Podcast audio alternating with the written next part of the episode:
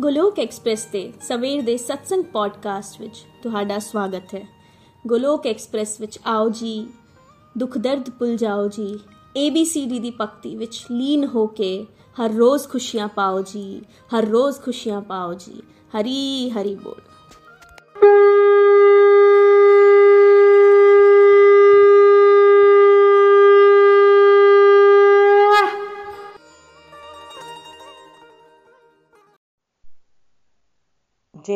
कृष्ण चैतन्य, प्रभु नित्यानंद, श्री अद्वैत गदाधर, श्रीवास आदि गौर भक्त वृंदा हरे कृष्णा हरे कृष्णा कृष्णा कृष्णा, हरे हरे हरे राम हरे राम राम राम, हरे हरे। ओम नमो भगवते वासुदेवाय, ओम नमो भगवते वासुदेवाय, ओम नमो भगवते वासुदेवाय। श्रीमद् भगवत गीता दी जय। Busy through the body free as a soul Hari ਹਰੀ ਬੋਲ ਹਰੀ ਹਰੀ ਬੋਲ ਸਰੀਰ ਤੋਂ ਰਹੀਏ ਵਿਅਸਤ ਤੇ ਆਤਮਾ ਤੋਂ ਰਹੀਏ ਮਸਤ ਹਰੀ ਨਾਮ ਜਪਦੇ ਹੋਏ transform the world by transforming yourself ਖੁਦ ਨੂੰ ਬਦਲ ਕੇ ਹੀ ਤੁਸੀਂ ਦੁਨੀਆ ਨੂੰ ਬਦਲ ਸਕਦੇ ਹੋ ਨਾ ਸ਼ਸਤਰ ਨਾਲ ਨਾ ਸ਼ਾਸਤਰ ਨਾਲ ਨਾ ਧਨ ਨਾਲ ਤੇ ਨਾ ਹੀ ਕਿਸੇ ਯੁਕਤੀ ਨਾਲ हे ਪ੍ਰਭੂ ਜੀ ਮੇਰਾ ਤੇ ਜੀਵਨ ਨਿਰਭਰ ਹੈ ਸਿਰਫ ਤੇ ਸਿਰਫ ਤੁਹਾਡੀ ਕਿਰਪਾ ਸ਼ਕਤੀ ਨਾਲ ਹਰੀ ਹਰੀ ਬੋਲ। ਜੈ ਸ਼੍ਰੀ ਰਾਧੇ ਕ੍ਰਿਸ਼ਨਾ, ਜੈ ਸ਼੍ਰੀ ਰਾਮ। ਅੱਜ ਦੇ ਪੰਜਾਬੀ ਪੋਡਕਾਸਟ ਵਿੱਚ ਤੁਹਾਡਾ ਸਵਾਗਤ ਹੈ। ਮਿੱਤਰੋ, ਅੱਜ ਰੱਬ ਦੀ ਮੇਰ ਨਾਲ ਮੈਂ ਨਿਧੀ ਵੈਦ ਹైదరాబాద్ ਤੋਂ ਗੋਲੋਕ ਐਕਸਪ੍ਰੈਸ ਦੇ ਸਵੇਰ ਦੇ ਹਿੰਦੀ ਸਤਸੰਗ ਨੂੰ ਪੰਜਾਬੀ ਵਿੱਚ ਬਦਲਣ ਜਾ ਰਹੀ ਹਾਂ ਅਤੇ ਆਪਣੇ ਆਪ ਨੂੰ ਬੜਾ ਹੀ ਬlesed ਫੀਲ ਕਰ ਰਹੀ ਹਾਂ। ਅੱਜ ਦੇ ਸਤਸੰਗ ਦਾ ਵਿਸ਼ਾ ਭਾਗਵਤ ਗੀਤਾ ਦੇ ਚੈਪਟਰ 18 ਦੀ ਸਮਰੀ ਜਿਸ ਦੀ ਵਿਆਖਿਆ ਨikhil ji ਨੇ ਬੜੇ ਹੀ ਵਧੀਆ ਤਰੀਕੇ ਨਾਲ ਕੀਤੀ। ਇਸ ਚੈਪਟਰ ਦਾ ਨਾਮ ਹੈ ਸੰਨਿਆਸ ਦੀ ਸਿੱਧੀ, ਜਿਸ ਵਿੱਚ ਪਰਮਾਤਮਾ ਨੇ ਆਖਿਆ ਕਿ ਭੌਤਿਕ ਇੱਛਾਵਾਂ ਲਈ ਜਿਹੜੇ ਅਸੀਂ ਕੰਮ ਕਰਨੇ ਹਾਂ, ਉਹਨਾਂ ਨੂੰ ਛੱਡ ਦੇਣਾ ਹੀ ਸੰਨਿਆਸ ਹੈ। ਕਹਿਣ ਦਾ ਮਤਲਬ, ਕੰਮ ਨਹੀਂ ਛੱਡਨੇ ਪਰ ਭੌਤਿਕ ਇੱਛਾਵਾਂ ਦੇ ਬੇਸ ਤੇ ਜਿਹੜੇ ਅਸੀਂ ਕੰਮ ਕਰਨੇ ਹਾਂ, ਉਹ ਇੱਛਾਵਾਂ ਨੂੰ ਛੱਡਣਾ ਹੈ। ਤੇ ਆਪਣਾ ਕੰਮ ਪਰਮਾਤਮਾ ਦੀ ਦਿੱਤੀ ਹੋਈ ਡਿਊਟੀ ਸਮਝ ਕੇ ਸੇਵਾ ਭਾਵ ਨਾਲ ਕਰਨਾ ਹੈ। ਤੇ ਜੇ ਅਸੀਂ ਆਪਣੇ ਕੰਮ ਪਰਮਾਤਮਾ ਦੀ ਦਿੱਤੀ ਹੋਈ ਡਿਊਟੀ ਸਮਝ ਕੇ ਸੇਵਾ ਭਾਵ ਨਾਲ ਕਰਾਂਗੇ ਤੇ ਆਪਣੀਆਂ ਭੌਤਿਕ ਇੱਛਾਵਾਂ ਨੂੰ ਛੱਡ ਦੇਾਂਗੇ ਤਾਂ ਉਹੀ ਸੰਨਿਆਸ ਹੈ। ਫਿਰ ਕਰਮ ਕਰਕੇ ਫਲ ਦੀ ਇੱਛਾ ਦਾ ਤਿਆਗ ਕਰ ਦੇਣਾ ਹੀ ਅਸਲੀ ਤਿਆਗ ਹੈ।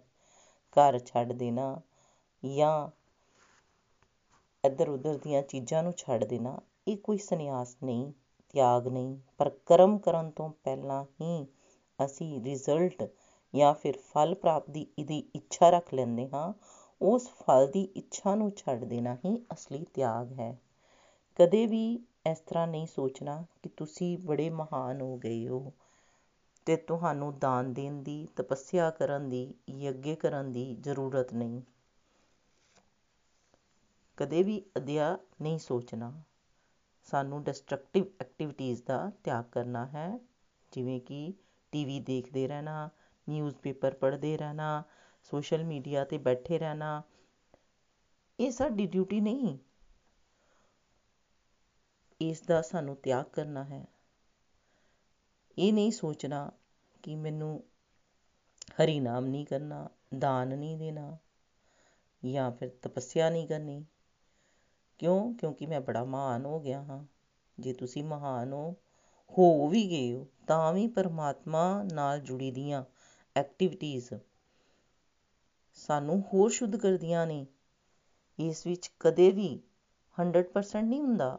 ਤੁਸੀਂ 100% ਤੋਂ 200% ਤੇ ਜਾ ਸਕਦੇ ਹੋ। 200% ਤੋਂ 300% ਤੇ ਜਾ ਸਕਦੇ ਹੋ। ਹੋਰ ਇੰਪਰੂਵਮੈਂਟ ਦੀ ਹਮੇਸ਼ਾ ਰਿਕੁਆਇਰਮੈਂਟ ਰਹਿੰਦੀ ਹੈ ਅਧਿਆਤਮ ਦੇ ਰਸਤੇ ਤੇ।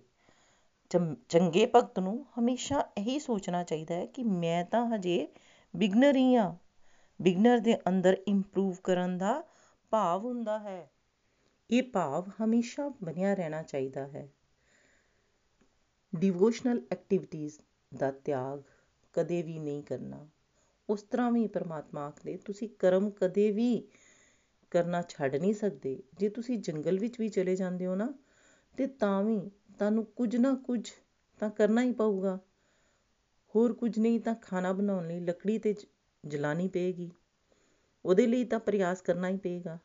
ਤੇ ਆਪਣੇ ਆਪ ਵਿੱਚ ਇਹ ਨਾ ਸਮਝੀਏ ਕਿ ਜੇ ਕੋਈ ਆਖੇ ਕਿ ਉਹ ਕਰਮ ਕਰਨਾ ਛੱਡ ਦੇਗਾ, ਤੇ ਜੇ ਕੋਈ ਨਾ ਸਮਝੀ ਵਿੱਚ ਕਰਮ ਕਰਨਾ ਛੱਡ ਵੀ ਦਿੰਦਾ ਹੈ, ਤਾਂ ਇਹੋ ਜਿਹੇ ਤਿਆਗ ਨੂੰ ਤਾਂ ਤਾਮਸਿਕ ਤਿਆਗ ਆਖਿਆ ਜਾਂਦਾ ਹੈ।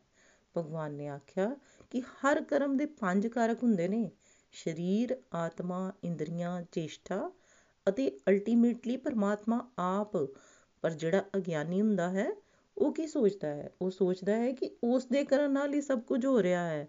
ਪਰ ਸੱਚ ਵਿੱਚ ਬਹੁਤ ਸਾਰੇ ਫੈਕਟਰਸ ਉਸ ਵਿੱਚ ਇਨਵੋਲਵ ਹੁੰਦੇ ਨੇ, ਜੋ ਕਿ ਹੁਣ ਤੁਹਾਡੇ ਨਾਲ ਹੋ ਰਿਹਾ ਹੈ। ਤੁਸੀਂ ਸਮਝ ਹੀ ਨਹੀਂ ਸਕਦੇ ਕਿ ਕਿਉਂ ਹੋ ਰਿਹਾ ਹੈ। ਤੁਸੀਂ ਇਹੀ ਸੋਚਦੇ ਰਹਿ ਜਾਂਦੇ ਹੋ ਕਿ ਮੈਂ ਤਾਂ ਕਿਸੇ ਨਾਲ ਗਲਤ ਨਹੀਂ ਕੀਤਾ ਸੀ। ਮੈਂ ਤਾਂ ਬੜੀ ਮਿਹਨਤ ਕੀਤੀ ਸੀ, ਪਰ ਫਿਰ ਵੀ ਰਿਜ਼ਲਟ ਮੈਨੂੰ ਚੰਗਾ ਕਿਉਂ ਨਹੀਂ ਮਿਲਿਆ? ਕਿਉਂਕਿ ਅਸੀਂ ਸੋਚਦੇ ਹਾਂ ਕਿ ਅਸੀਂ ਬੀਜ ਲਗਾਇਆ ਤੇ ਨਾਲ ਦੇ ਨਾਲ ਹੀ ਸਾਨੂੰ ਫਲ ਵੀ ਮਿਲ ਜਾਏ। ਪਰ ਰਿਐਲਿਟੀ ਵਿੱਚ ਦੇਖੋ, ਤਾਂ ਕੀ ਜਦੋਂ ਤੁਸੀਂ ਬੀਜ ਲਗਾਉਂਦੇ ਹੋ, ਤਾਂ ਉਸੇ ਵੇਲੇ ਹੀ ਫਲ ਮਿਲ ਜਾਂਦੇ ਨੇ। ਐਗਜ਼ਾਮਪਲ ਅਮਰੂਦ ਦੇ ਪੇੜ ਦਾ ਜੇ ਤੁਸੀਂ ਬੀਜ ਲਗਾਉਂਦੇ ਹੋ, ਤਾਂ ਕਈ ਸਾਲ ਲੱਗਦੇ ਨੇ ਪਹਿਲਾਂ ਛੋਟਾ ਜਿਹਾ ਪੌਦਾ ਬਣਦਾ ਪੇੜ ਬਣਦਾ ਹੈ, ਫਿਰ ਫੁੱਲ ਆਉਂਦੇ ਨੇ, ਫਿਰ ਫਲ ਆਉਂਦੇ ਨੇ, ਤਾਂ ਫਿਰ ਤੁਸੀਂ ਖਾਂਦੇ ਹੋ। ਤੇ ਇਹ ਪ੍ਰੋਸੈਸ ਕਈ ਸਾਲਾਂ ਦਾ ਹੁੰਦਾ ਹੈ। ਇਸ ਤਰ੍ਹਾਂ ਜਿਹੜਾ ਕੁਝ ਹੁਣ ਤੁਹਾਡੇ ਨਾਲ ਹੋ ਰਿਹਾ ਹੈ, ਉਹ ਜ਼ਰੂਰੀ ਨਹੀਂ ਕਿ ਤੁਹਾਡੇ ਇਨਸਟੈਂਟ ਕਰਮ ਦਾ ਫਲ ਹੋਵੇ। ਜਿਵੇਂ ਫਰੂਟ ਦਾ ਐਗਜ਼ਾਮਪਲ ਦਿੱਤਾ ਕਿ ਉਹ ਕਦੇ ਵੀ ਇਨਸਟੈਂਟ ਨਹੀਂ ਮਿਲ ਜਾਂਦਾ। ਇਸ ਲਈ ਬਹੁਤ ਸਾਰੇ ਇਨਵਿਜ਼ੀਬਲ ਫੈਕਟਰਸ ਇਨਵੋਲਵ ਹੁੰਦੇ ਨੇ, ਜਿਹੜੇ ਅਸੀਂ ਕਦੇ ਵੀ ਸਮਝ ਨਹੀਂ ਸਕਦੇ। ਹੁਣ ਜੋ ਤੁਹਾਡੇ ਨਾਲ ਹੋ ਰਿਹਾ ਹੈ, ਕੀ ਪਤਾ ਕਿਹੜੇ ਪਿਛਲੇ ਜਨਮਾਂ 'ਚ ਕੀਤੇ ਕਰਮਾਂ ਦਾ ਪਰਿਣਾਮ ਹੈ। ਤੁਸੀਂ ਜਿਹਦੇ ਨਾਲ ਕੰਪੇਅਰ ਕਰ ਰਹੇ ਹੋ ਹੋ ਸਕਦਾ ਹੈ ਉਸ ਦਾ ਪਿਛਲੇ ਜਨਮਾਂ ਦਾ ਅਕਾਊਂਟ ਬੜਾ ਹੀ ਵਧੀਆ ਹੋਵੇ। ਉਸ ਵਾਸਤੇ ਉਹ ਸਕਸੈਸਫੁਲ ਹੋ ਰਿਹਾ ਹੋਵੇ। ਉਸ ਨੇ ਭਾਵੇਂ ਮਿਹਨਤ ਘੱਟ ਕੀਤੀ ਹੋਏਗੀ, ਪਰ ਉਹਦੇ ਪਿਛਲੇ ਜਨਮਾਂ ਦੇ ਕਰਮਾਂ ਦੇ ਅਨੁਰੂਪ ਇਸ ਟਾਈਮ 'ਤੇ ਉਹਨੂੰ ਫਲ ਮਿਲ ਰਿਹਾ ਹੈ। ਇਸ ਲਈ ਬਹੁਤ ਸਾਰੇ ਫੈਕਟਰ ਇਨਵੋਲਵ ਹੁੰਦੇ ਨੇ। ਜੇ ਚੰਗਾ ਹੁੰਦਾ ਹੈ, ਤਾਂ ਕੀ ਕਰਨਾ ਚਾਹੀਦਾ ਹੈ? ਤਾਂ ਪਰਮਾਤਮਾ ਦਾ ਧੰਨਵਾਦ ਕਰਨਾ ਚਾਹੀਦਾ ਹੈ। ਤੇ ਜੇ ਕੁਝ 네ਗੇਟਿਵ ਹੋ ਜਾਂਦਾ ਹੈ, ਤਾਂ ਸੋਚੋ ਕਿ ਜ਼ਰੂਰ ਮੈਂ ਕੁਝ ਗਲਤੀ ਕਰ ਦਿੱਤੀ ਹੋਵੇਗੀ ਤੇ ਇੰਪਰੂਵ ਕਰਨ ਬਾਰੇ ਸੋਚਣਾ ਹੈ। ਜ਼ਿਆਦਾ ਸੋਚਣਾ ਵੀ ਚੰਗਾ ਨਹੀਂ ਹੁੰਦਾ। ਪਰ ਜੇ ਸੋਚੋ ਕਿ ਮੇਰੀ ਵਜ੍ਹਾ ਨਾਲ ਹੋ ਰਿਹਾ ਹੈ, ਤਾਂ ਤੁਸੀਂ ਅਹੰਕਾਰ ਨੂੰ ਨਿਮੰਤਰਣ ਦਿਓਗੇ। ਜੇ ਚੰਗਾ ਹੋ ਗਿਆ, ਤੇ ਤੁਸੀਂ ਸੋਚਦੇ ਹੋ ਕਿ ਮੇਰੀ ਵਜ੍ਹਾ ਨਾਲ ਹੋ ਰਿਹਾ ਹੈ, ਮੈਂ ਹੀ ਕਰਨ ਵਾਲਾ ਹਾਂ, ਤਾਂ ਅਹੰਕਾਰ ਆ ਜਾਂਦਾ ਹੈ। ਤੇ ਜੇ ਬੁਰਾ ਹੋ ਗਿਆ, ਤੇ ਅਸੀਂ ਸੋਚਣ ਲੱਗ ਪਏ ਕਿ ਇਹ ਵੀ ਮੇਰੀ ਵਜ੍ਹਾ ਨਾਲ ਹੀ ਹੋ ਗਿਆ, ਤਾਂ ਫਿਰ ਕੀ ਹੋਵੇਗਾ? ਬਹੁਤ ਜ਼ਿਆਦਾ ਇਸ ਤਰ੍ਹਾਂ ਸੋਚਣ ਨਾਲ ਅਸੀਂ ਡਿਪਰੈਸ਼ਨ ਵਿੱਚ ਚਲੇ ਜਾਵਾਂਗੇ। ਸਾਨੂੰ ਇਹ ਸੋਚਣਾ ਹੈ ਕਿ ਅਸੀਂ ਗਲਤੀ ਕਿੱਥੇ ਕੀਤੀ ਹੈ? ਉਸ ਗਲਤੀ ਨੂੰ ਇੰਪਰੂਵ ਕਰਨ ਬਾਰੇ ਧਿਆਨ ਦੇਣਾ ਹੈ। ਨਾ ਕਿ ਇਹ ਸੋਚਦੇ ਰਹਿਣਾ ਕਿ ਹਾਏ, ਮੇਰੀ ਵਜ੍ਹਾ ਨਾਲ ਹੋ ਗਿਆ ਅਤੇ ਡਿਪਰੈਸ਼ਨ ਵਿੱਚ ਚਲੇ ਜਾਣਾ। ਸਾਨੂੰ ਆਪਣੀ ਪੋਜ਼ੀਟਿਵ ਐਨਰਜੀ ਨੂੰ ਵੇਸਟ ਕਦੇ ਨਹੀਂ ਕਰਨਾ। ਆਪਣੀ ਪੋਜ਼ੀਟਿਵ ਐਨਰਜੀ ਨੂੰ ਯੂਟਿਲਾਈਜ਼ ਕਰਨਾ ਹੈ। 90% ਆਪਣੀ ਐਨਰਜੀ ਨੂੰ ਆਪਣੇ ਪ੍ਰੈਜ਼ੈਂਟ ਕਰਮਾਂ ਦੀ ਕੁਆਲਿਟੀ ਨੂੰ ਇੰਪਰੂਵ ਕਰਨ ਵਿੱਚ ਲਾਉਣਾ ਹੈ।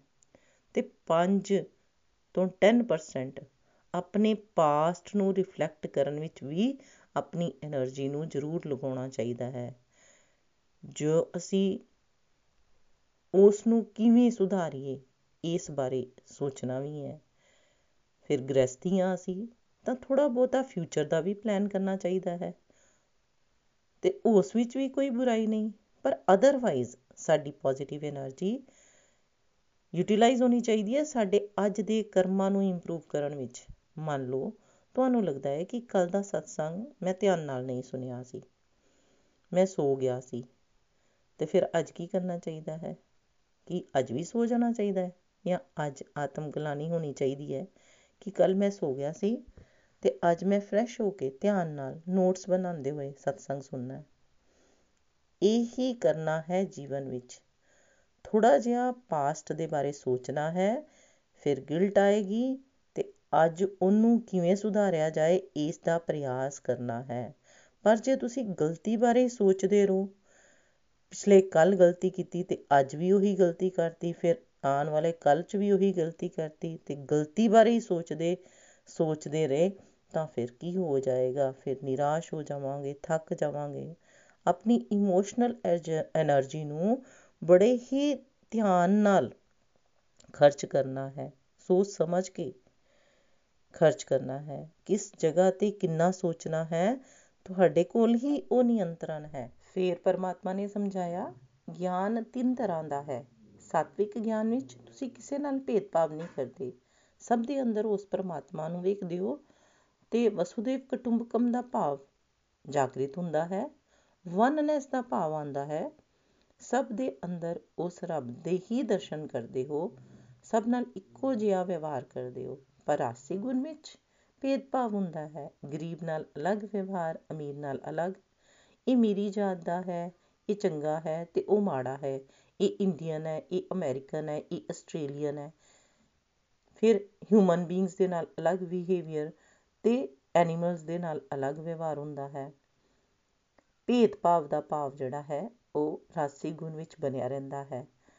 ਅਸੀਂ ਆਦਮੀ ਨੂੰ ਉਸ ਦੇ ਪੈਸੇ ਅਤੇ ਪਦ ਦੇ ਅਨੁਸਾਰ ਇੰਪੋਰਟੈਂਸ ਦਿੰਦੇ ਹਾਂ ਤੇ ਗਰੀਬ ਦੀ ਰਿਸਪੈਕਟ ਨਹੀਂ ਕਰਦੇ, ਪਰ ਤਾਮਸਿਕ ਗਿਆਨ ਵਿੱਚ ਜੀਵ ਇੱਕ ਤੁੱਛ ਜਿਹੇ ਕਰਮ ਨੂੰ ਹੀ ਆਪਣੇ ਜੀਵਨ ਦਾ ਲਕਸ਼ ਬਣਾ ਲੈਂਦਾ ਹੈ। ਜਿਵੇਂ ਕਿ ਨਸ਼ੇੜੀ ਨਸ਼ਾ ਲੈਣ ਨੂੰ ਹੀ ਜੀਵਨ ਦਾ ਲਕਸ਼ ਮੰਨ ਲੈਂਦਾ ਹੈ। ਉਸ ਵਾਸਤੇ ਈਵਨ ਕਿ ਉਹ ਆਪਣੇ ਮਾਂ-ਬਾਪ ਦੀ ਜੇਬ ਚੋਂ ਵੀ ਪੈਸੇ ਚੁਰਾ ਲੈਂਦਾ ਹੈ। ਫਿਰ ਪਰਮਾਤਮਾ ਨੇ ਦੱਸਿਆ, ਕਰਮ ਤਿੰਨ ਤਰ੍ਹਾਂ ਦੇ ਹਨ, ਸਾਤਵਿਕ ਕਰਮ। ਇਹ ਕਰਮ ਰੈਗੂਲੇਟਿਡ ਹੁੰਦੇ ਹਨ ਬੈਲੈਂਸਡ ਹੁੰਦੇ ਹਨ। ਅਸੀਂ ਉਤਸ਼ਾਹ ਨਾਲ ਕਰਦੇ ਹਾਂ, ਜਿਸ ਵਿੱਚ ਸੈਲਫ ਰੀਅਲਾਈਜੇਸ਼ਨ ਵੱਲ ਅਸੀਂ ਜਾਂਦੇ ਹਾਂ। ਪਰ ਰਾਸਿਕ ਵਿੱਚ ਕੀ ਹੁੰਦਾ ਹੈ? ਇਸ ਵਿੱਚ ਤੁਸੀਂ ਬਹੁਤ ਮਿਹਨਤ ਕਰਦੇ ਹੋ, ਪਰ ਮਿਹਨਤ ਕਾਦੇ ਵਾਸਤੇ? ਸਿਰਫ ਆਪਣੀਆਂ ਇੰਦਰੀਆਂ ਨੂੰ ਸੰਤੁਸ਼ਟ ਕਰਨ ਲਈ ਕਰਦੇ ਹੋ। ਮਤਲਬ ਇਸ ਗੁਣ ਵਿੱਚ ਜੀਵ ਮਿਹਨਤੀ ਤਾਂ ਬਹੁਤ ਹੁੰਦਾ ਹੈ, ਪਰ ਮਿਹਨਤ ਆਪਣੀਆਂ ਇੰਦਰੀਆਂ, ਆਪਣੀਆਂ ਇੱਛਾਵਾਂ ਦੀ ਪੂਰਤੀ ਵਾਸਤੇ ਕਰਦਾ ਹੈ। ਫਿਰ ਤਾਮਸਿਕ ਕਰਮ ਵਿੱਚ ਅਸੀਂ ਦੂਜਿਆਂ ਦੀ ਨਿੰਦਾ, ਚੁਗਲੀ ਵਾਇਲੈਂਸ ਹਨਾ ਸਕ੍ਰਿਪਚਰਸ ਦੇ ਅਗੇਂਸਟ ਜਾ ਕੇ ਕੰਮ ਕਰਨਾ ਹੈ ਜਿਸ ਵਿੱਚ ਤੁਸੀਂ ਦੂਜਿਆਂ ਨੂੰ ਕਸ਼ਟ ਦਿੰਦੇ ਹੋ। ਪੁਲਿੰਗ ਨੇਚਰ ਹੁੰਦੀ ਹੈ ਹਰਾਸਮੈਂਟ ਰੇਪ ਮਰਡਰ ਕ੍ਰਾਈਮ ਚਾਹੇ ਵੱਡੇ ਹੈ, ਚਾਹੇ ਛੋਟੇ, ਸਾਰੇ ਤਾਮਸਿਕ ਗੁਣ ਵਿੱਚ ਆਉਂਦੇ ਹਨ। ਫਿਰ ਅੱਗੇ ਪ੍ਰਮਾਤਮਾ ਨੇ ਕਰਤਾ ਦੇ ਤਿੰਨ ਪ੍ਰਕਾਰ ਦੱਸੇ। ਸਾਤਵਿਕ ਕਰਤਾ, ਜਿਸ ਵਿੱਚ ਹੋਸ਼ ਹੋਵੇਗਾ, ਉਤਸ਼ਾਹ ਹੋਵੇਗਾ, ਉਹ ਕਦੇ ਵੀ ਵੇਵਰ ਨਹੀਂ ਕਰੇਗਾ। ਸਫਲਤਾ, ਅਸਫਲਤਾ ਦੋਨਾਂ ਵਿੱਚ ਹੀ ਸੰਭਾਵ ਨਾਲ ਰਹੇਗਾ। ਸਾਰੀਆਂ ਡਿਊਟੀਆਂ ਉਹ ਜੋਸ਼ ਨਾਲ ਪਰਮਾਤਮਾ ਦੀ ਸੇਵਾ ਵਾਲੇ ਭਾਵ ਨਾਲ ਕਰੇਗਾ। ਪਰ ਰਾਸੀ ਕਰਤਾ।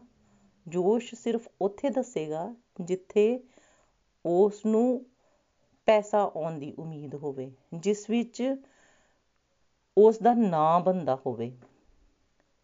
ਹੈਨਾ? ਇਹ ਕਰਤਾ ਜਿਹੜਾ ਹੈ, ਉਹ ਬੜੀ ਜਲਦੀ ਜੋਏ ਤੇ ਸੋਰੋ ਵਿੱਚ ਮੂਵ ਕਰਦਾ ਹੈ। ਉਹ ਵੇਵਰ ਰਹਿੰਦਾ ਹੈ। ਉਸ ਦੇ ਮਨ ਮੁਤਾਬਿਕ ਹੋ ਜਾਏਗਾ ਤਾਂ ਸੁਖੀ ਖੁਸ਼, ਪਰ ਜੇ ਉਹਦੇ ਮਨ ਮੁਤਾਬਕ ਨਹੀਂ ਹੋ ਗਿਆ ਤਾਂ ਦੁਖੀ ਡਿਪਰੈਸ਼ਨ 'ਚ। ਇਸ ਇਹ ਵਿੱਚ ਜੈਲਸੀ ਬਹੁਤ ਹੁੰਦੀ ਹੈ। ਰਾਸੀ ਕਰਤਾ ਲਾਲਚੀ ਹੁੰਦਾ ਹੈ। ਤੇ ਹੋਰ ਕਿਸੇ ਨੂੰ ਵੀ ਆਪਣੇ ਅੱਗੇ ਵਧਦਾ ਨਹੀਂ ਦੇਖ ਸਕਦਾ। ਪਰ ਤਾਮਸਿਕ ਕਰਤਾ ਐਕਸਪਰਟ ਹੁੰਦਾ ਹੈ ਦੂਜਿਆਂ ਦੀ ਨਿੰਦਾ, ਚੁਗਲੀ ਕਰਨ ਵਿੱਚ। ਸੁਸਤੀ ਲੇਜ਼ੀ ਨੈਸ ਹੁੰਦੀ ਹੈ। ਦਿਗਰ ਸੂਤਰੀ ਹੁੰਦਾ ਹੈ, ਹਰ ਕੰਮ ਨੂੰ ਲਟਕਾਉਂਦਾ ਹੈ, ਉਲਟੇ ਸਿੱਧੇ ਕੰਮ ਕਰਨ ਵਿੱਚ ਇਸ ਨੂੰ ਮਜ਼ਾ ਆਉਂਦਾ ਹੈ। ਫਿਰ ਪਰਮਾਤਮਾ ਨੇ ਬੁੱਧੀ ਦੇ ਤਿੰਨ ਪ੍ਰਕਾਰ ਦੱਸੇ, ਸਾਤਵਿਕ ਬੁੱਧੀ, ਸਹੀ ਤੇ ਗਲਤ ਦੀ ਪਹਿਚਾਨ ਦੱਸਦੀ ਹੈ। ਉਸ ਨੂੰ ਪਤਾ ਹੁੰਦਾ ਹੈ ਕਿ ਇਹ ਕੰਮ ਕਰਨਾ ਹੈ, ਇਹ ਕੰਮ ਨਹੀਂ ਕਰਨਾ, ਕਿਸ ਚੀਜ਼ ਤੋਂ ਡਰਨਾ ਹੈ, ਕਿਸ ਚੀਜ਼ ਤੋਂ ਨਹੀਂ ਡਰਨਾ। ਤੇ ਜਿਹੜੀ ਬੁੱਧੀ ਅਲਟੀਮੇਟਲੀ ਤੁਹਾਨੂੰ ਸਮਾਜ ਦਾ ਕਲਿਆਣ ਕਰਨ ਲਈ ਪ੍ਰੇਰਿਤ ਕਰਦੀ ਹੈ, ਉਹ ਸਾਤਵਿਕ ਬੁੱਧੀ ਹੈ। ਰਾਸਿਕ ਬੁੱਧੀ ਵਿੱਚ ਹੇਜ਼ੀਨੈਸ ਆ ਜਾਂਦੀ ਹੈ, ਕਿਉਂਕਿ ਬਹੁਤ ਸਾਰੀਆਂ ਭੌਤਿਕ ਇੱਛਾਵਾਂ ਹੁੰਦੀਆਂ ਹਨ। ਉਸ ਨੂੰ ਸਹੀ ਗਲਤ ਦੀ ਪਹਿਚਾਣ ਹੀ ਨਹੀਂ ਹੁੰਦੀ। ਉਸ ਲਈ ਉਹੀ ਸਹੀ ਹੈ ਜਿਹੜਾ ਉਹਦੀਆਂ ਮਟੀਰੀਅਲ ਡਿਜ਼ਾਇਰਸ ਨੂੰ ਪੂਰਾ ਕਰਨ ਲਈ ਇੰਪੋਰਟੈਂਟ ਹੈ। ਕਿਸ ਤਰ੍ਹਾਂ ਆਪਣੀਆਂ ਮਟੀਰੀਅਲ ਡਿਜ਼ਾਇਰਸ ਨੂੰ ਪੂਰਾ ਕਰਨਾ ਹੈ, ਇਹ ਬੁੱਧੀ ਉਸ ਵੱਲ ਅੰਧਾ ਧੁੰਦ ਲੱਗ ਜਾਂਦੀ ਹੈ ਤੇ ਕਦੀ ਚੰਗਾ ਵੀ ਕਰਦਾ ਹੈ, ਵਿਅਕਤੀ ਤੇ ਕਦੀ ਗਲਤ ਵੀ ਕਰਦਾ ਹੈ। ਸਾਤਵਿਕ ਗੁਣ ਵਾਲੇ ਨੂੰ ਤਾਂ ਕ੍ਰਿਸਟਲ ਕਲੀਅਰ ਕਲੈਰਿਟੀ ਹੁੰਦੀ ਹੈ ਕਿ ਕੀ ਸਹੀ ਹੈ, ਕੀ ਉਹਦੇ ਲਈ ਸਹੀ ਹੈ, ਕੀ ਪੂਰੇ ਸਮਾਜ ਲਈ ਸਹੀ ਹੈ, ਤੇ ਉਹ ਉਸੇ ਅਨੁਰੂਪ ਹੀ ਕੰਮ ਕਰਦੀ ਹੈ। ਤਾਮਸਿਕ ਬੁੱਧੀ ਜਿਵੇਂ ਕੋਈ ਕਾਰ 150 ਦੀ ਸਪੀਡ ਤੇ ਚਲਾ ਰਿਹਾ ਹੈ ਤੇ ਨਸ਼ਾ ਲੈ ਰੱਖਿਆ ਹਨਾ, ਇਸ ਤਰ੍ਹਾਂ ਦੀ ਹੁੰਦੀ ਹੈ। ਉਸ ਨੂੰ ਕੁਝ ਪਤਾ ਨਹੀਂ ਚੱਲ ਰਿਹਾ, ਉਹ ਸਹੀ ਨੂੰ ਗਲਤ ਤੇ ਗਲਤ ਨੂੰ ਸਹੀ ਕਵੇਗਾ। ਅਦੇ ਲੋਕ ਉਲਟੇ ਸਿੱਧੇ ਕੰਮ ਕਰਦੇ ਹਨ। ਭਗਵਾਨ ਦੀ ਨਿੰਦਾ ਕਰਨ ਲੱਗ ਪੈਂਦੇ ਹਨ, ਧਰਮ ਦੀ ਨਿੰਦਾ ਕਰਦੇ ਹਨ। ਇਹ ਬੁੱਧੀ ਬੜੀ ਪੁੱਠੀ ਪੁੱਠੀ ਬੁੱਧੀ ਇਸ ਨੂੰ ਕਿਹਾ ਜਾਂਦਾ ਹੈ। ਸੜਕ ਤੇ ਜਾ ਕੇ ਲੜਾਈ ਲੜ ਲੈਣਾ, ਲਾਈਟਾਂ ਨੂੰ ਤੋੜ ਦੇਣਾ, ਮਾਰ ਕਾਟ ਕਰ ਦੇਣੀ, ਮਤਲਬ ਬਹੁਤ ਜ਼ਿਆਦਾ ਉਲਟਾ ਕੰਮ ਕਰਨਾ। ਇਹਨਾਂ ਗੁਣਾਂ ਦਾ ਕੁਝ ਕੁਝ ਪ੍ਰਪੋਰਸ਼ਨ ਤਾਂ ਸਾਡੇ ਅੰਦਰ ਹੈ, ਕਿਉਂਕਿ ਸਭ ਦੇ ਅੰਦਰ ਤਿੰਨੋਂ ਗੁਣ ਹੁੰਦੇ ਨੇ। ਸਾਡੇ ਸਭ ਦੇ ਅੰਦਰ ਇਸ ਦਾ ਖਾਸ ਪ੍ਰਪੋਰਸ਼ਨ ਹੁੰਦਾ ਹੈ।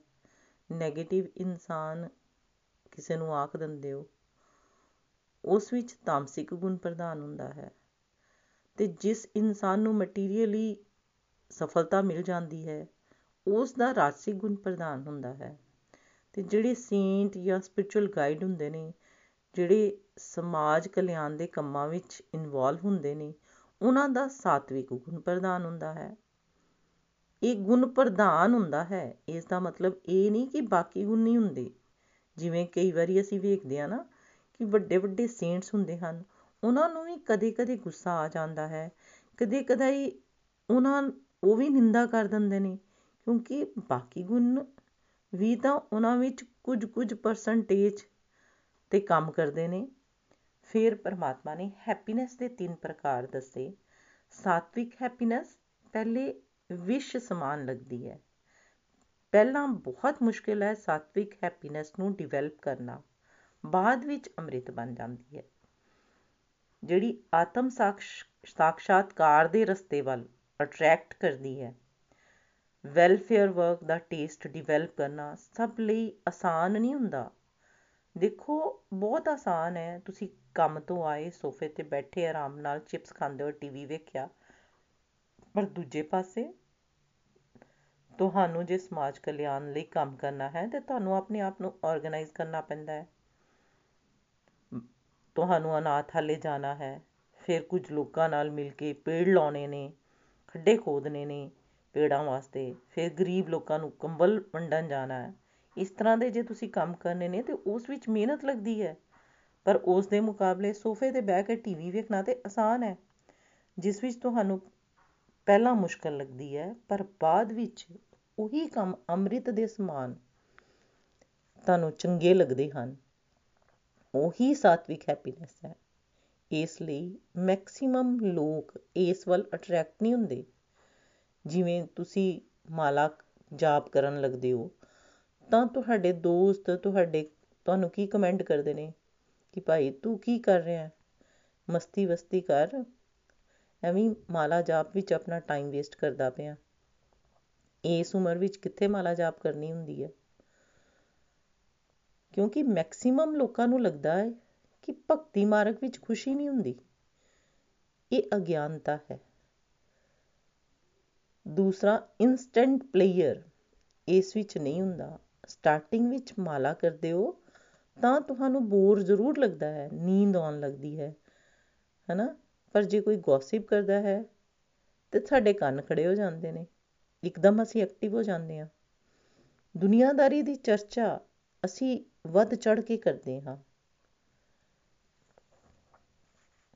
ਜੇ ਕਦੇ ਤੁਸੀਂ ਦੇਖੋ ਅੱਜ ਕੱਲ ਸੋਸ਼ਲ ਮੀਡੀਆ ਤੇ ਜੇ ਨੈਗੇਟਿਵ ਚੀਜ਼ਾਂ ਆਉਂਦੀਆਂ ਨੇ, ਤਾਂ ਲੋਕੀ ਉਹਨਾਂ ਉੱਤੇ ਬੜੇ ਕਮੈਂਟ ਕਰਦੇ ਨੇ।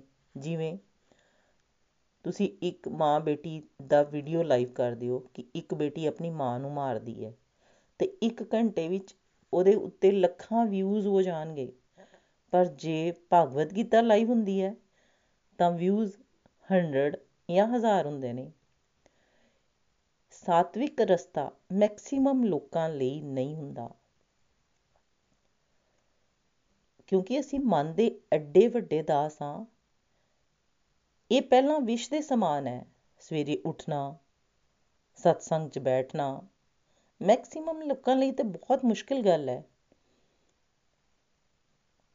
ਪਰ ਜੇ ਅਸੀਂ ਉੱਠ ਜਾਂਦੇ ਹਾਂ, ਸਤਸੰਗ ਲਗਾਉਂਦੇ ਹਾਂ, ਤਾਂ ਹੌਲੀ ਹੌਲੀ ਮਹਿਸੂਸ ਕਰਦੇ ਹਾਂ ਕਿ ਸਾਨੂੰ ਅੰਮ੍ਰਿਤ ਦੇ ਸਮਾਨ ਖੁਸ਼ੀ ਮਿਲਣੀ ਸ਼ੁਰੂ ਹੋ ਜਾਂਦੀ ਹੈ।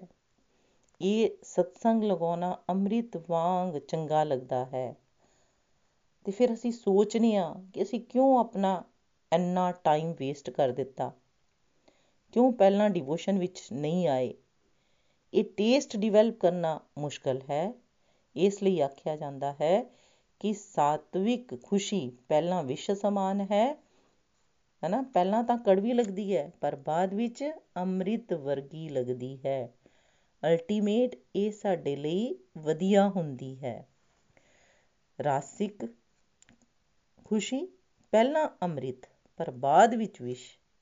ਪਹਿਲਾਂ ਤੇ ਬੜਾ ਮਜ਼ਾ ਆਉਂਦਾ ਹੈ। ਸਪੋਜ਼ ਕਰੋ ਤੁਸੀਂ 25 ਲੱਖ ਦੀ ਕਾਰ ਲੈ ਲਈ, ਤੁਹਾਡੀ ਅਫੋਰਡੇਬਿਲਿਟੀ ਸੀ 10 ਲੱਖ ਦੀ।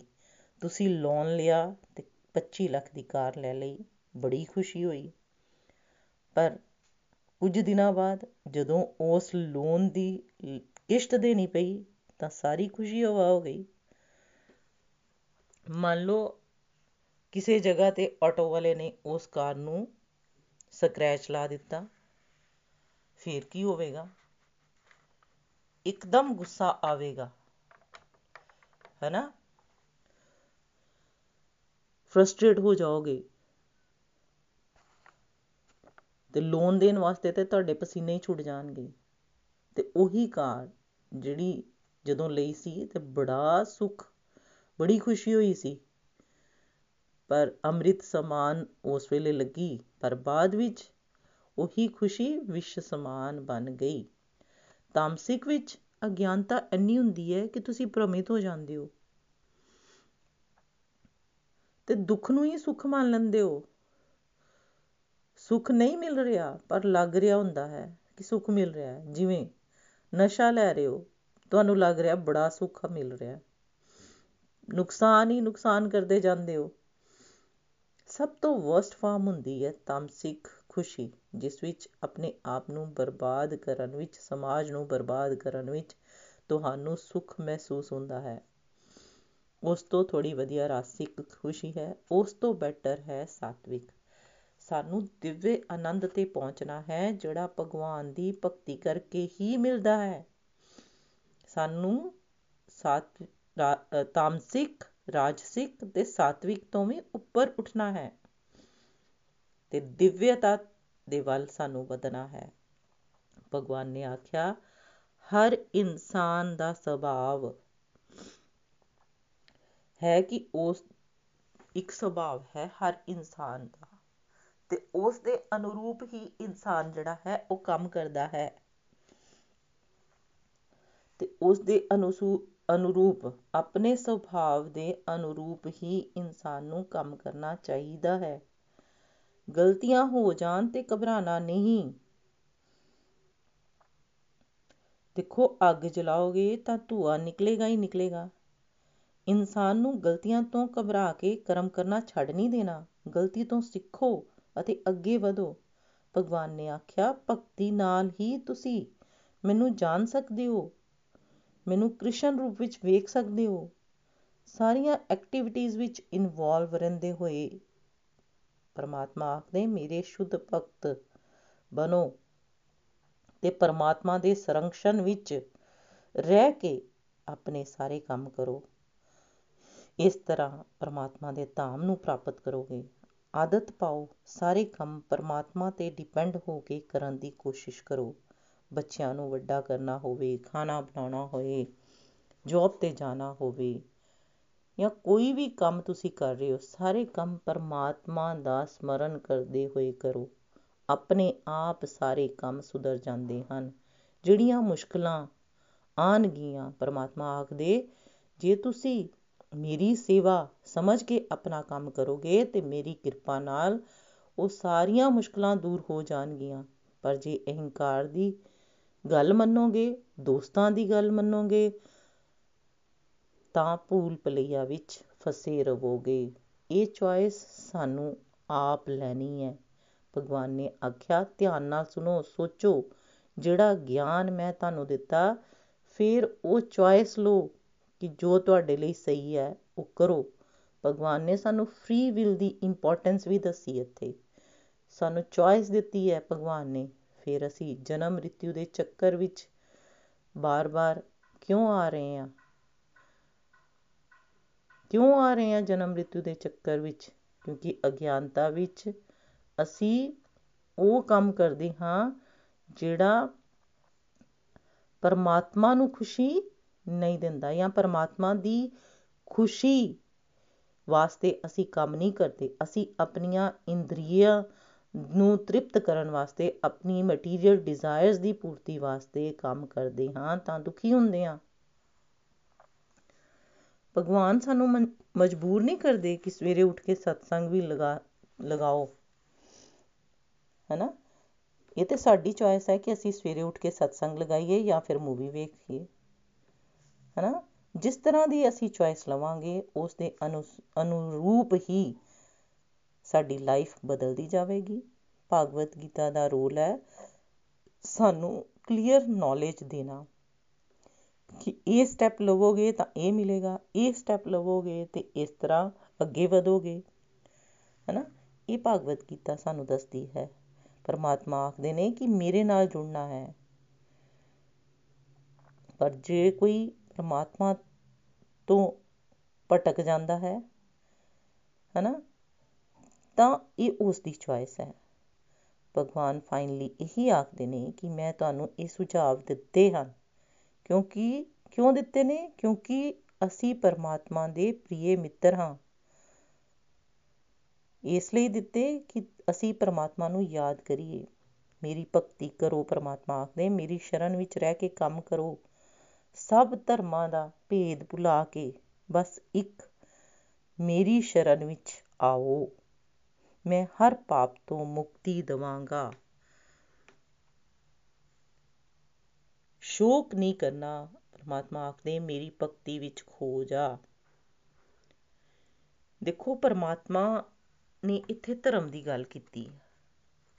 ਧਰਮ ਉਹ ਨਹੀਂ ਜਿਹੜੇ ਅਸੀਂ ਮੰਨਦੇ ਹਾਂ, ਜਿਵੇਂ ਹਿੰਦੂ ਧਰਮ, ਸਿੱਖ ਧਰਮ, ਬੌਧ ਧਰਮ, ਇਹ ਧਰਮ ਤਾਂ ਸਾਡੇ ਆਪਣੇ ਬਣਾਏ ਹੋਏ ਨੇ। ਧਰਮ ਉਹ ਹੈ ਜਿਹੜਾ ਪਰਮਾਤਮਾ ਦੀ ਸ਼ਰਨ ਵਿੱਚ ਜਾਣਾ ਦੱਸਦਾ ਹੈ। ਸਾਡੇ ਆਪਣੇ ਧਰਮ ਮਨੋ ਧਰਮ ਨੇ, ਪਰਮਾਤਮਾ ਨੇ ਮਨੋ ਧਰਮ ਦੀ ਗੱਲ ਕੀਤੀ। ਮਨੋ ਧਰਮ ਕਿਹੜੇ ਹੁੰਦੇ ਹਨ? ਜਿਹੜੇ ਅਸੀਂ ਆਪ ਬਣਾ ਲੈਂਦੇ ਹਾਂ। ਜਿਵੇਂ ਕਰਨ ਨੇ ਦੋਸਤੀ ਨੂੰ ਹੀ ਆਪਣਾ ਧਰਮ ਮੰਨ ਲਿਆ। ਭੀਸ਼ਮ ਪਿਤਾਮਾ ਨੇ ਆਪਣੀ ਪ੍ਰਤਿਗਿਆ ਨੂੰ ਆਪਣਾ ਧਰਮ ਮੰਨ ਲਿਆ। ਕਿਸੇ ਨੇ ਪੁੱਤਰ ਮੋਹ ਨੂੰ, ਕਿਸੇ ਨੇ ਬਿਜ਼ਨਸ ਨੂੰ, ਦੀ ਐਕਸਪੈਂਸ਼ਨ ਨੂੰ ਤੇ ਕਿਸੇ ਨੇ ਆਪਣੀ ਪਤਨੀ ਨੂੰ, ਕਿਸੇ ਨੇ ਆਪਣੇ ਬੱਚੇ ਨੂੰ ਹੀ ਆਪਣਾ ਧਰਮ ਮੰਨ ਲਿਆ ਹੈ।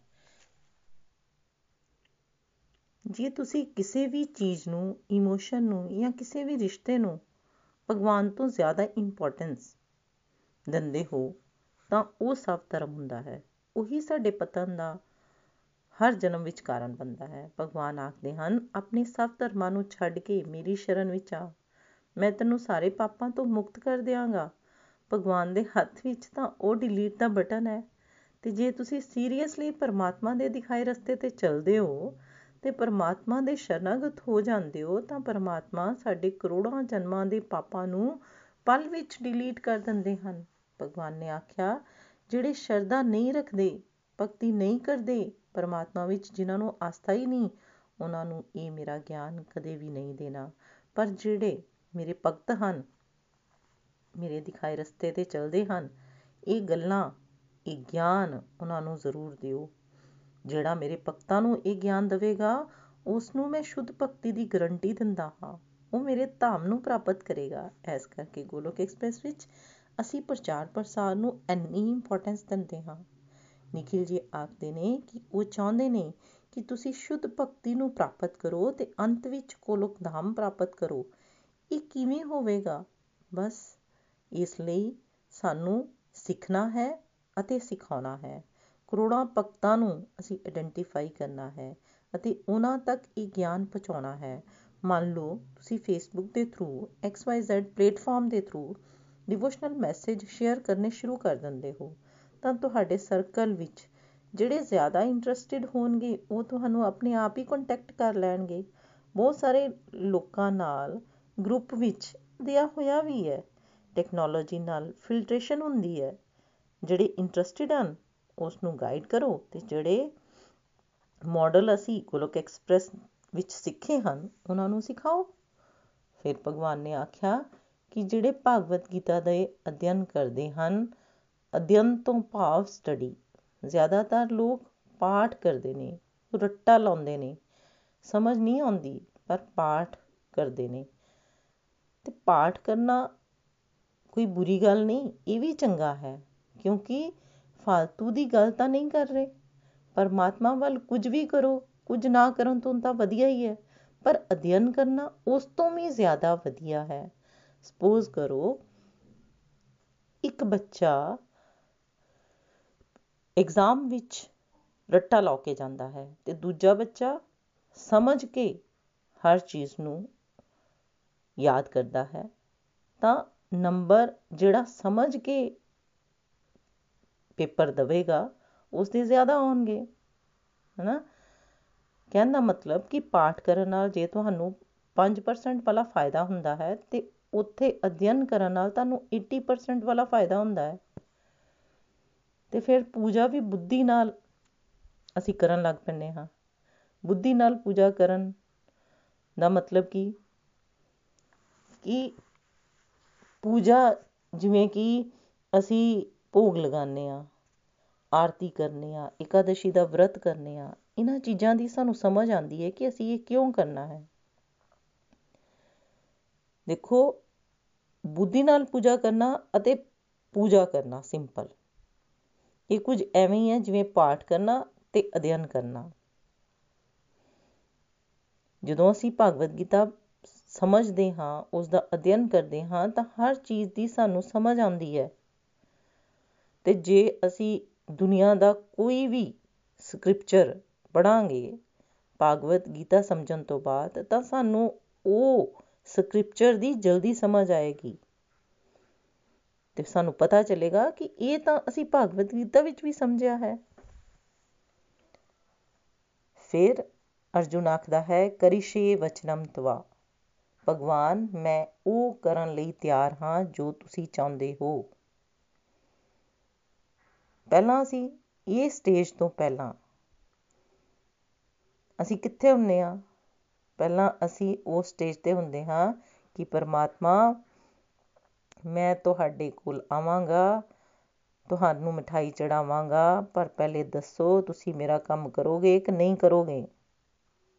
ਫਿਰ ਅਸੀਂ ਭਗਤੀ ਦੇ ਮਾਰਗ ਤੇ ਜਦੋਂ ਅੱਗੇ ਜਾਂਦੇ ਆ ਥੋੜੀ ਪ੍ਰੋਗਰੈਸ ਕਰ ਲੈਂਦੇ ਆ ਫਿਰ ਅਸੀਂ ਪ੍ਰਮਾਤਮਾ ਨੂੰ ਆਖਨੇ ਆ ਕਿ ਭਗਵਾਨ, ਮੈਂ ਤਾਂ ਬੇਵਕੂਫ ਹਾਂ।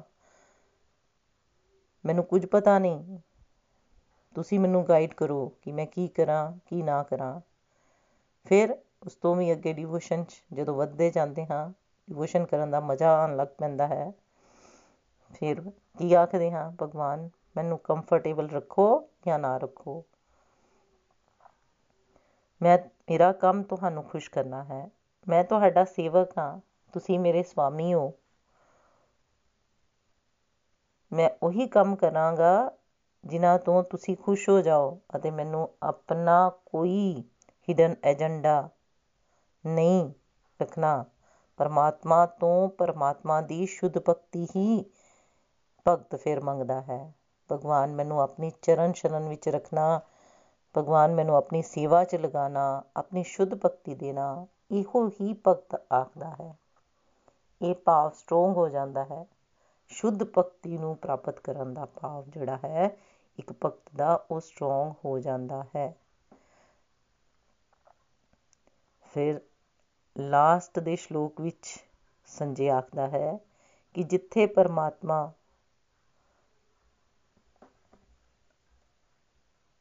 ਹਨ ਅਤੇ ਪਰਮਾਤਮਾ ਦਾ ਅਰਜੁਨ ਵਰਗਾ ਸ਼ਿਸ਼ੇ ਹੈ। ਦੇਖੋ, ਪਰਮਾਤਮਾ ਤੇ ਹਰ ਜਗ੍ਹਾ ਵੀ ਹਨ, ਹਰ ਜਗ੍ਹਾ ਤੇ ਵਿਰਾਜਿਤ ਹਨ, ਹਨਾ? ਪਰ ਅਰਜੁਨ ਵਰਗਾ ਸ਼ਿਸ਼ੇ ਹਰ ਜਗ੍ਹਾ ਤੇ ਨਹੀਂ ਮਿਲਦਾ। ਅਰਜੁਨ ਵਰਗਾ ਸ਼ੁੱਧ ਭਗਤ ਹੋਣਾ ਅੱਜ ਦੇ ਜ਼ਮਾਨੇ ਵਿੱਚ ਤਾਂ ਬਹੁਤ ਮੁਸ਼ਕਿਲ ਹੈ। ਪਰ ਪਰਮਾ, ਪਰ ਸੰਜੇ ਕੀ ਕਹਿੰਦਾ ਹੈ? ਕਿ ਜਿੱਥੇ ਅਰਜੁਨ ਵਰਗਾ ਭਗਤ ਹੋਵੇਗਾ, ਉੱਥੇ ਐਸ਼ਵਰੀ, ਅਲੌਕਿਕ ਸ਼ਕਤੀ ਅਤੇ ਵਿਜੇ ਆਪਣੇ ਆਪ ਆ ਜਾਵੇਗੀ। ਦੇਖੋ, ਸਭ ਹੁੰਦਾ ਹੈ ਜਿਵੇਂ ਜਿਵੇਂ ਤੁਸੀਂ ਡਿਵੋਸ਼ਨ ਦਾ ਗ੍ਰਾਫ ਤੁਹਾਡਾ ਵੱਧਦਾ ਹੈ, ਤੁਹਾਨੂੰ ਅਲੱਗ ਤਰ੍ਹਾਂ ਦਾ ਸਮਾਨ ਯਸ਼ ਮਿਲਦਾ ਹੈ।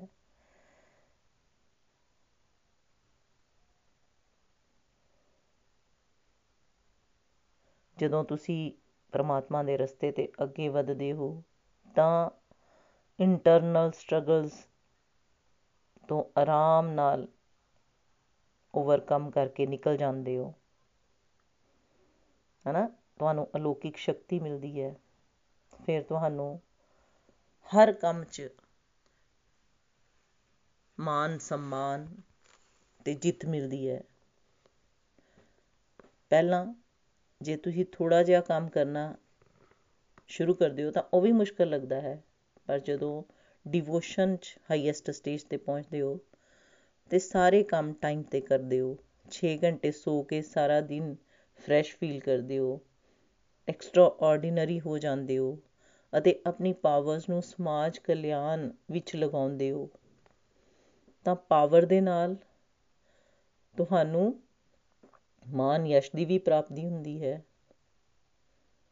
ਹਨਾ? ਸਾਨੂੰ ਸਾਨੂੰ ਸਮਝ ਆਉਂਦੀ ਹੈ ਕਿ ਅਸੀਂ ਪਾਵਰਸ ਨੂੰ ਕਿੱਥੇ ਖਰਚ ਕਰਨਾ ਹੈ ਤੇ ਕਿਵੇਂ ਖਰਚ ਕਰਨਾ ਹੈ ਤੇ ਈਸ਼ਵਰ ਦੀ ਸੇਵਾ ਵਿੱਚ ਅਸੀਂ ਆਪਣੀ ਸ਼ਕਤੀ ਨੂੰ ਲਗਾਉਣਾ ਹੈ। ਇਹ ਸਾਰੀਆਂ ਚੀਜ਼ਾਂ ਦੀ ਸਮਝ ਆ ਜਾਂਦੀ ਹੈ। ਇਸ ਤਰ੍ਹਾਂ ਸਾਨੂੰ ਜੇ ਅਸੀਂ ਡਿਵੋਸ਼ਨ ਵਿੱਚ ਅੱਗੇ ਵਧਾਂਗੇ ਜਾਂ ਪਰਮਾਤਮਾ ਦੇ ਸੱਚੇ ਭਗਤ ਬਣਾਂਗੇ, ਜਿਵੇਂ ਕਿ ਅਰਜੁਨ ਬਣਿਆ, ਤਾਂ ਜੀਵਨ ਵਿੱਚ ਕਿਹਨਾਂ ਕਿਹਨਾਂ ਚੀਜ਼ਾਂ ਨੂੰ ਪਾਵਾਂਗੇ, ਇੱਥੇ ਪਰਮਾਤਮਾ ਨੇ ਦੱਸਿਆ ਹੈ, ਐਸ਼ਵਰੇ, ਅਲੌਕਿਕ ਸ਼ਕਤੀ ਤੇ ਵਿਜੇ। ਆਪਣੇ ਆਪ ਨੀਤੀ, ਇਹ ਆਪਣੇ ਆਪ ਜੀਵਨ ਵਿੱਚ ਆ ਜਾਂਦੀ ਹੈ। ਇਸ ਲਈ ਸਟਰਗਲ ਨਹੀਂ ਕਰਨਾ ਪੈਂਦਾ। ਇਸ ਲਈ ਜ਼ਰੂਰੀ ਹੈ ਕਿ ਅਸੀਂ ਪਰਮਾਤਮਾ ਦੇ ਸੱਚੇ ਭਗਤ ਤੇ ਸੱਚੇ ਸੇਵਕ ਬਣੀਏ ਭਾਗਵਤ ਗੀਤਾ ਦੀ ਜੈ ਹਰੇ ਕ੍ਰਿਸ਼ਨਾ ਹਰੇ ਕ੍ਰਿਸ਼ਨਾ ਕ੍ਰਿਸ਼ਨਾ ਕ੍ਰਿਸ਼ਨਾ ਹਰੇ ਹਰੇ ਹਰੇ ਰਾਮ ਹਰੇ ਰਾਮ ਰਾਮ ਰਾਮ ਹਰੇ ਹਰੇ ਹਰੀ ਹਰੀ ਬੋਲ thank you everyone Golok express ਦੇ ਨਾਲ ਜੁੜਨ ਲਈ ਤੁਸੀਂ ਸਾਡੇ ਈਮੇਲ ਐਡਰੈਸ info@golokexpress.org ਦੇ ਰਾਹੀਂ ਸੰਪਰਕ ਕਰ ਸਕਦੇ ਹੋ ਜਾਂ ਸਾਡੇ WhatsApp ਜਾਂ Telegram ਨੰਬਰ 7010268221 ਨਾਲ ਵੀ ਜੁੜ ਸਕਦੇ ਹੋ। ਤੁਸੀਂ ਸਾਡੇ ਨਾਲ ਫੇਸਬੁੱਕ ਪੇਜ ਜਾਂ YouTube ਚੈਨਲ ਦੇ ਰਾਹੀਂ ਵੀ ਜੁੜ ਸਕਦੇ ਹੋ। ਹਰੀ ਹਰੀ ਬੋਲ।